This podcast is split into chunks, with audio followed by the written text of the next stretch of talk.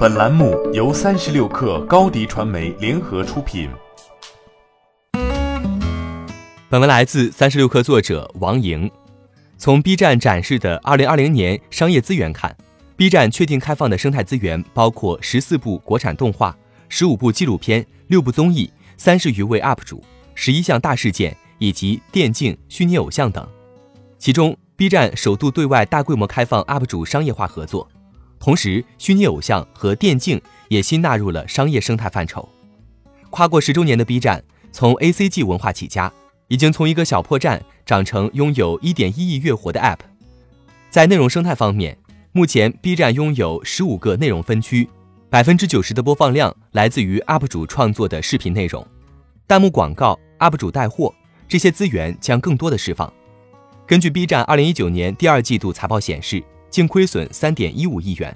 B 站需要尽可能地提高商业化速度，来为自己补充弹药。无论是品牌投放、拓展拉新渠道、吸引非核心用户，这都需要真金白银的付出。即便成本很贵，但却是 B 站接下来要做的优先级工作。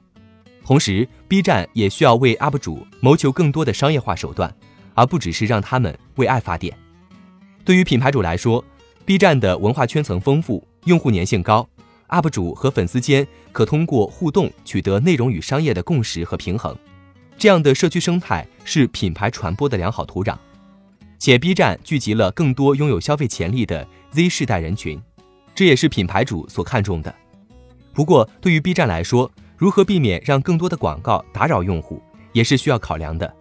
在建站之初， B 站就承诺永远不添加贴片广告，并推出新番承包计划，以求得用户对无广告视频的支持。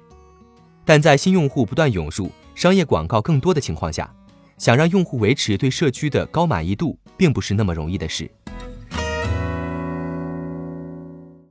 欢迎添加 baby 三十六课 b a b y 三六 k r 加入克星学院，每周一封独家商业内参，终身加入学习社群，聊风口、谈创业，和上万课友一起成长进化。